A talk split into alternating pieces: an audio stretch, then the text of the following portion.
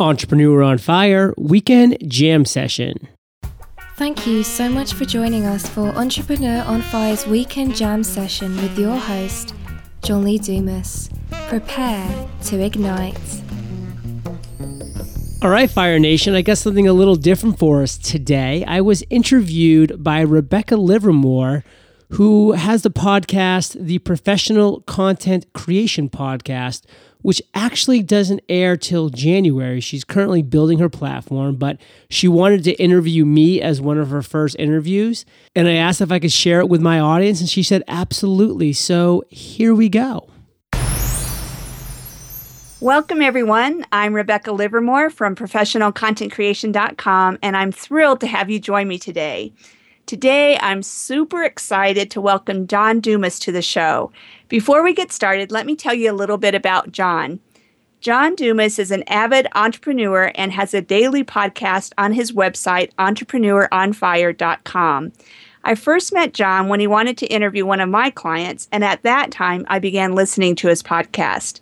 John's podcast is unique in that it is the only five day a week audio podcast that interviews today's most exciting entrepreneurs.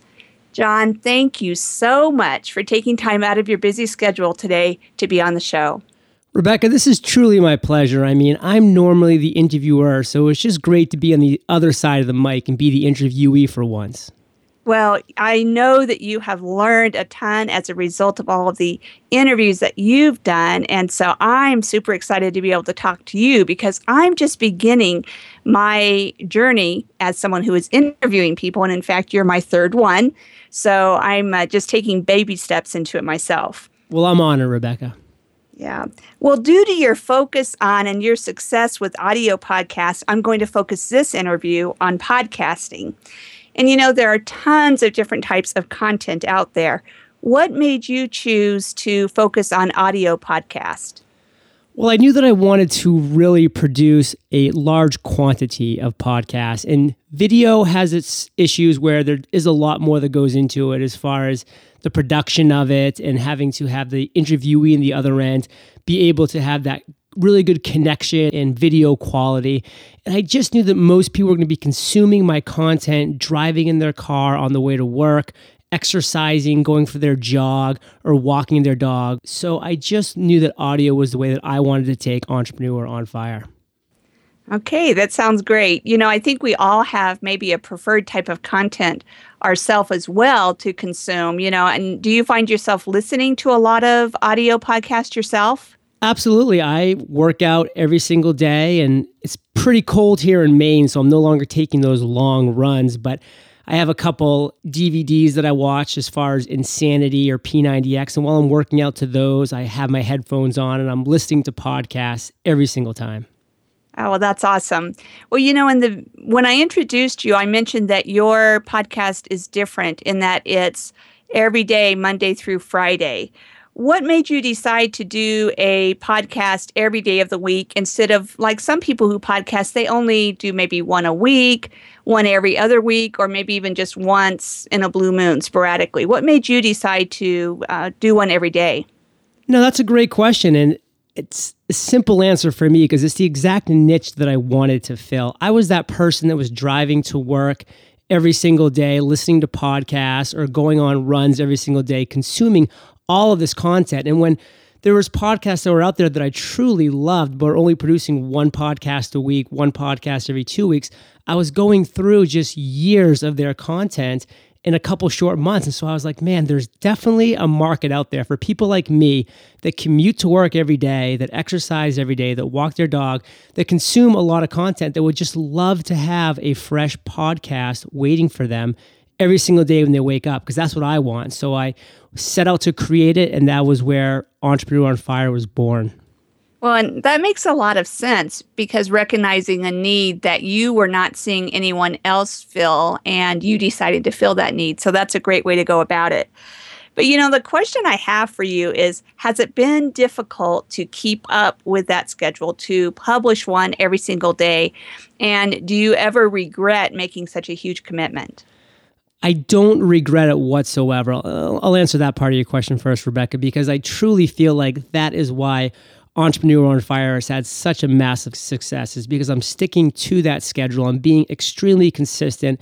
And the listeners of Entrepreneur on Fire know they can count on a new episode being released every single day. And that, of course, helps my download numbers with iTunes, which is the reason why I was the number one ranked business podcast in iTunes New and Noteworthy for eight straight weeks, which is the longest you can be in the New and Noteworthy section. And now I'm in the top 20 of the What's Hot wow. section for iTunes already as a podcast that just launched in September. That is quite a feat. And I really owe it all to being consistent with a large number of podcasts. And I really am going to keep that up because that's one thing that I want to keep doing is stay true to that consistency. And just being a military guy, Rebecca, I'm really able to set a disciplined schedule. I do eight interviews every single Monday. It's a lot of work on Mondays, believe me, but it really gives me the rest of the week to do what else needs to be done to keep Entrepreneur on Fire running. And it's my full time job, it's my full time passion. I can imagine that that takes a ton of time. And just give me really quickly a little rundown of what your week looks like. You mentioned that on Monday you record all day. What does the rest of the week look like? It's a pretty busy week. I am 100% into Entrepreneur on Fire. It consumes all of my time. It truly does. So I do eight interviews every single Monday. I spend most of Tuesdays editing those interviews, adding the intro, adding the outro, uploading it to my media host so they're ready to go.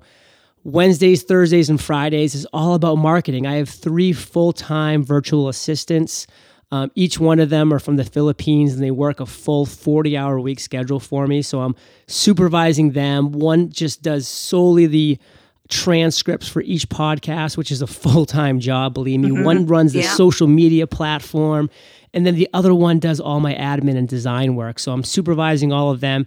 I'm doing great interviews like this. I was just on Voice of America yesterday, which is a nationally syndicated radio show. So I'm doing my share of interviews as well and being featured in a lot of different blog posts and really just focusing Wednesday, Thursday, and Friday on the marketing aspects of Entrepreneur on Fire. Wow. Well, that's really exciting and inspiring to me because I tend to be motivated and work hard, but then I come across people like you and I go, oh, okay, maybe I could work a little harder than I already am. so, so I appreciate that. But you know, one thing that really struck me, John, when I started listening to your podcast was the number of big name people you had on the show right from the very beginning. And I was just wondering how you managed to do that when at that time your podcast did not yet have a proven track record. Basically, I really started building this platform back in June. That was when the idea was hashed. I started putting the wheels into motion at that time. And so it was really over the entire summer of 2012 that I was reaching out to people with this very passionate email and this basically this plea to jump on board and to join me in what I was doing. And my main my main message and my main success was you need to start small. And I just reached out to some of the not so huge bloggers that were in the world and really just said, "Hey, this is what I'm looking to do." And then some other entrepreneurs in different industries that weren't necessarily huge but were doing great things and Inc. magazine and Entrepreneur magazine that were just starting out. And I said, This is what I'm doing. This is where I want to start.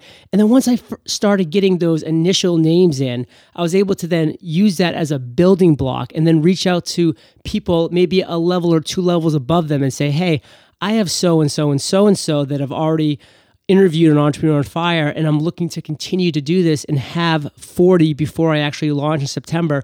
Will you be part of my Power 20? Of September, my first 20 to be launched. And by really building from the bottom and just continuing to use that momentum and go forward, it's allowed me to get to the point where I am now, where I've landed interviews with people like Seth Godin, Gary Vaynerchuk, Barbara Corcoran of the Shark Tank, Susie Orman, people that really are at the top level. And once I've locked in those names, which I have, really the sky's the limit. So, with somebody, let's say they're just starting their blog or they're just starting a podcast and they want to interview people, is that how you would recommend that they go about it? That they just start with a circle of people that they know? Or what would be the best advice that you would give to somebody who basically has no connections and is just starting off? Well, let's take you as an example, Rebecca. I mean, I'm not a huge deal at all. However, I have connections to a lot of people who I've interviewed because of my interview. So you reaching out to me and interviewing me was a great first step for you because now you have me as an interviewee and as a resource to say, hey, now I've interviewed John Dumas. So now if you go to Pat Flynn and you go to David Risley and you go to Amy Porterfield, who obviously is a slam dunk for you, having worked closely with her, but people like that and say, hey, I've just done an interview with John Lee Dumas of Entrepreneur on Fire, and he recommended I reach out to you. So it's really just a building block. Reach out to your inner circle and then really use that to build forward.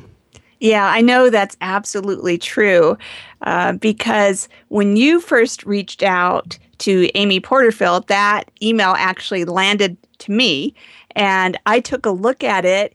And I remember at that time, I didn't know you.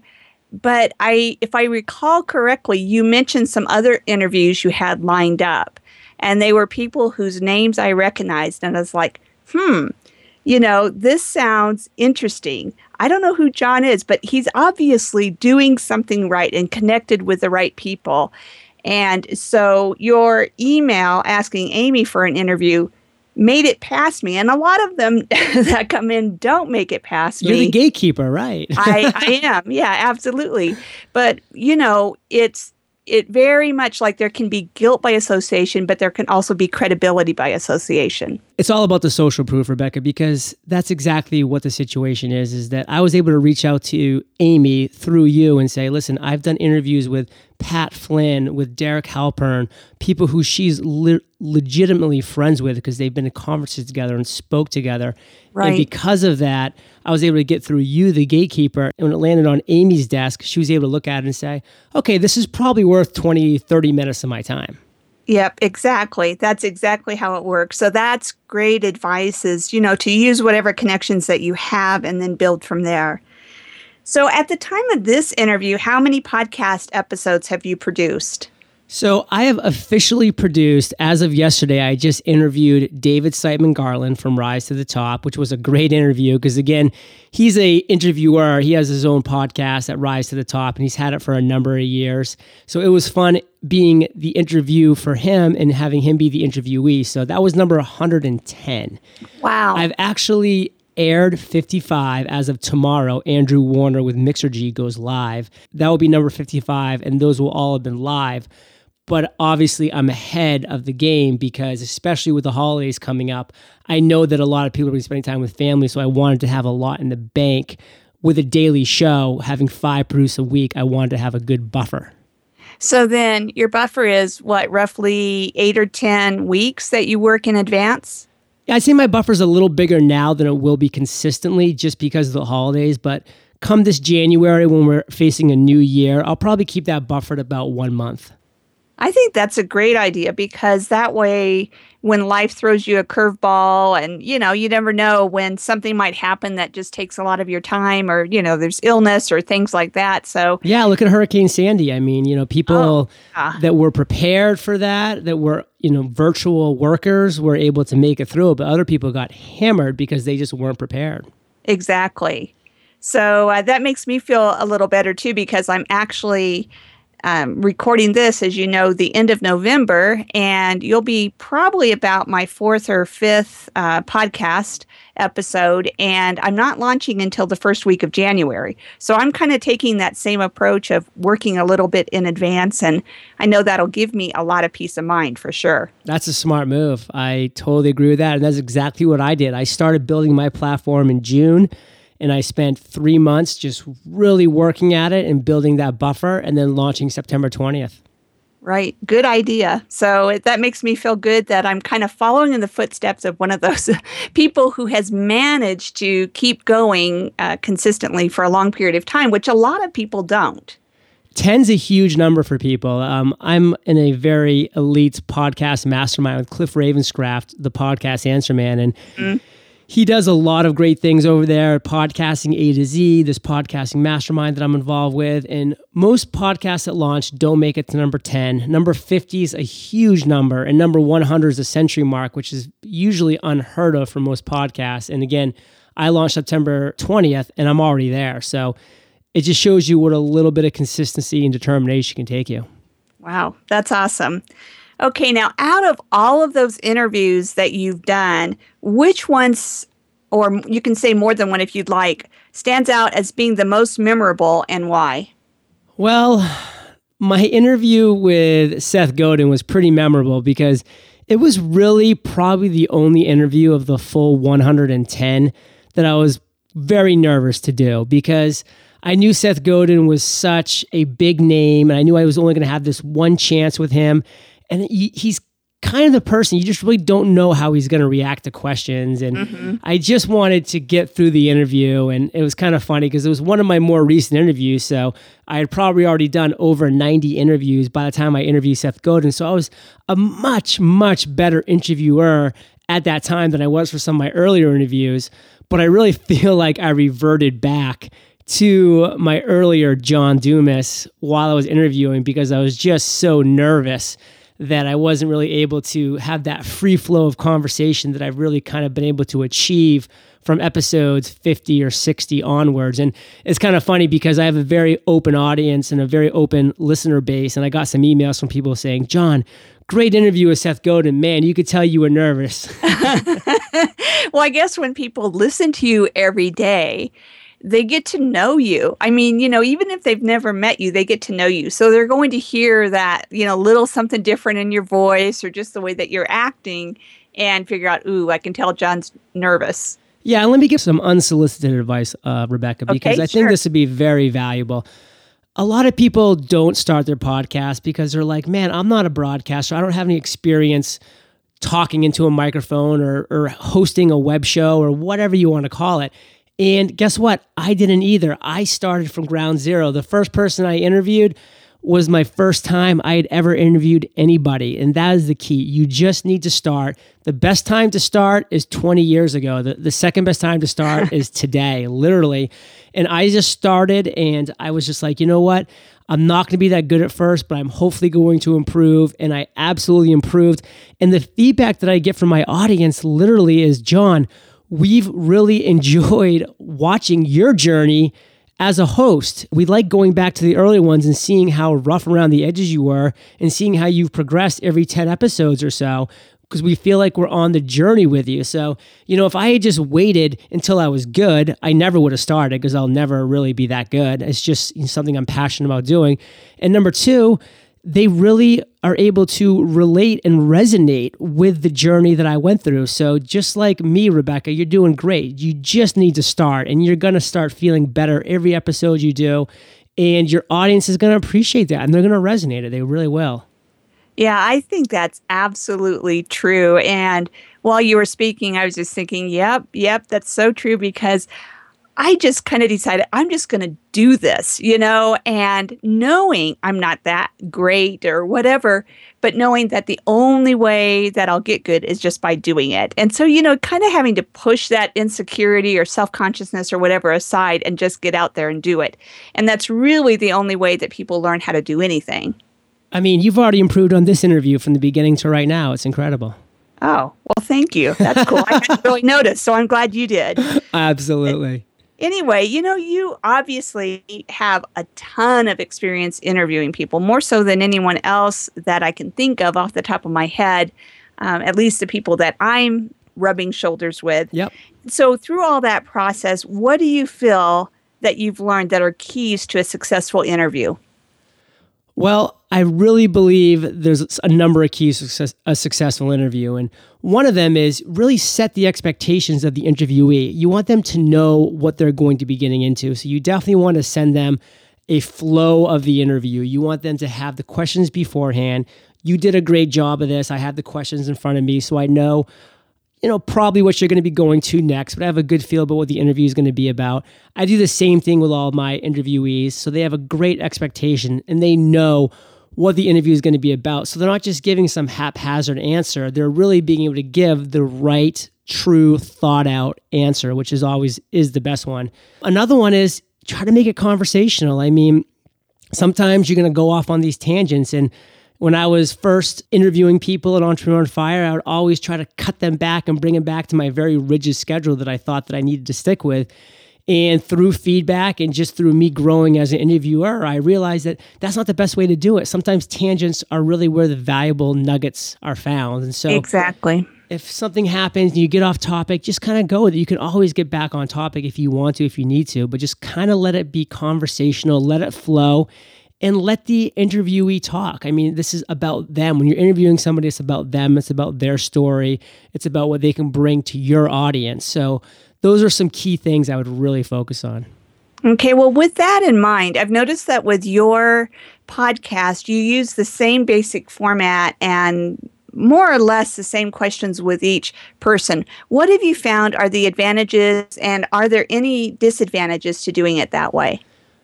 Well, I'll start with the advantages. I think what the advantages are is that for me as an interviewer, especially starting off, I was able to be very comfortable doing a lot of interviews right away because I knew the format. I understood it. It was kind of a lifeline that I could cling to when things kind of got a little nerve wracking for me when I was doing so many interviews every single day, every single week with so many big names. I was really able to kind of cling to that if I needed to. A lot of the listeners, really know what they're going to get now when they press the play button. They know that when they turn Entrepreneur on Fire on, they're going to get an awesome entrepreneur, a successful and inspiring entrepreneur, and they're going to be able to listen to their journey. They're going to hear a failure and how somebody overcame that failure. They're going to hear an aha moment and how they over and how they turn that aha moment into success. And they're going to hear about the current passions that they have and then their vision for the future. And then they're going to get to hear some great nuggets of information in the lightning round. So people know what they're going to get when they press play on Entrepreneur on Fire. Well, and I think that's really a good point too is that when you ask these same questions, everyone is going to answer them differently, which means there's not one right answer to that question. And I think that's an awesome lesson in and of itself. You know, like what's the best tip or whatever, everyone's going to have a different best tip that they give or what have you. Absolutely. Alrighty. Well, you know, to wrap up, I would just love it if you would share the number one piece of advice that you'd give to someone who wants to start a podcast specifically. And then while you're at it, go ahead and give yourself a plug. The biggest piece of advice I can say is literally just start. Starting a podcast there are definitely a lot of steps to it, but the first step is just recording that first audio. Hit the red button, record something, talk into a microphone, see what comes out. And I guess this is just an easy kind of transition to a plug is that I've gotten so much feedback from people that just say, John, I want to start a podcast. I don't know where to start. I know it'd be great for my business, great for my niche. Because of that, I partnered up with Ryan Lee of Ryan Lee Marketing, and we've created podplatform.com, which is just this amazing service where anybody can just literally record an MP3, like this MP3 that we're recording right now, Rebecca. If you right. are absolutely clueless about how about what needed to happen next, which I know you're not, but there are a lot of steps that have to come after this is recorded to make this an actual podcast and get it out to the world through iTunes, through Stitcher Radio you would just send my team that I've created here at Entrepreneur Fire at Pod Platform this MP3 and we would literally do the rest. So all you need to do is send Pod Platform your MP3. We take that MP3 and we do everything else needs to be done. We upload the artwork, we format the MP3, we upload it to our private server to host the media file, we submit it to all the major directories, and then we send you back the direct download link to put on your website. So it really takes away any excuse people have of I don't have the time, I don't have the knowledge. It's an easy turnkey solution. It makes podcasting incredibly simple. Wow, that is awesome because you're right. So often people are just intimidated by the process, even though once you learn it, it's not hard, but the learning part of it can be a little bit tricky. It can be. So. And that's the major thing is a lot of people have their own businesses. They're running entrepreneurial businesses. They just don't have the time. Exactly. Well, John, this has been great. And I really, really appreciate you taking the time to talk with me today and share your insights about podcasting. Absolutely, Rebecca. And just to all the audience out there, prepare to ignite. Thank you for joining us at entrepreneuronfire.com. If you would like to submit your own question, go to eofire.com, subscribe to Fire Nation, and prepare to ignite.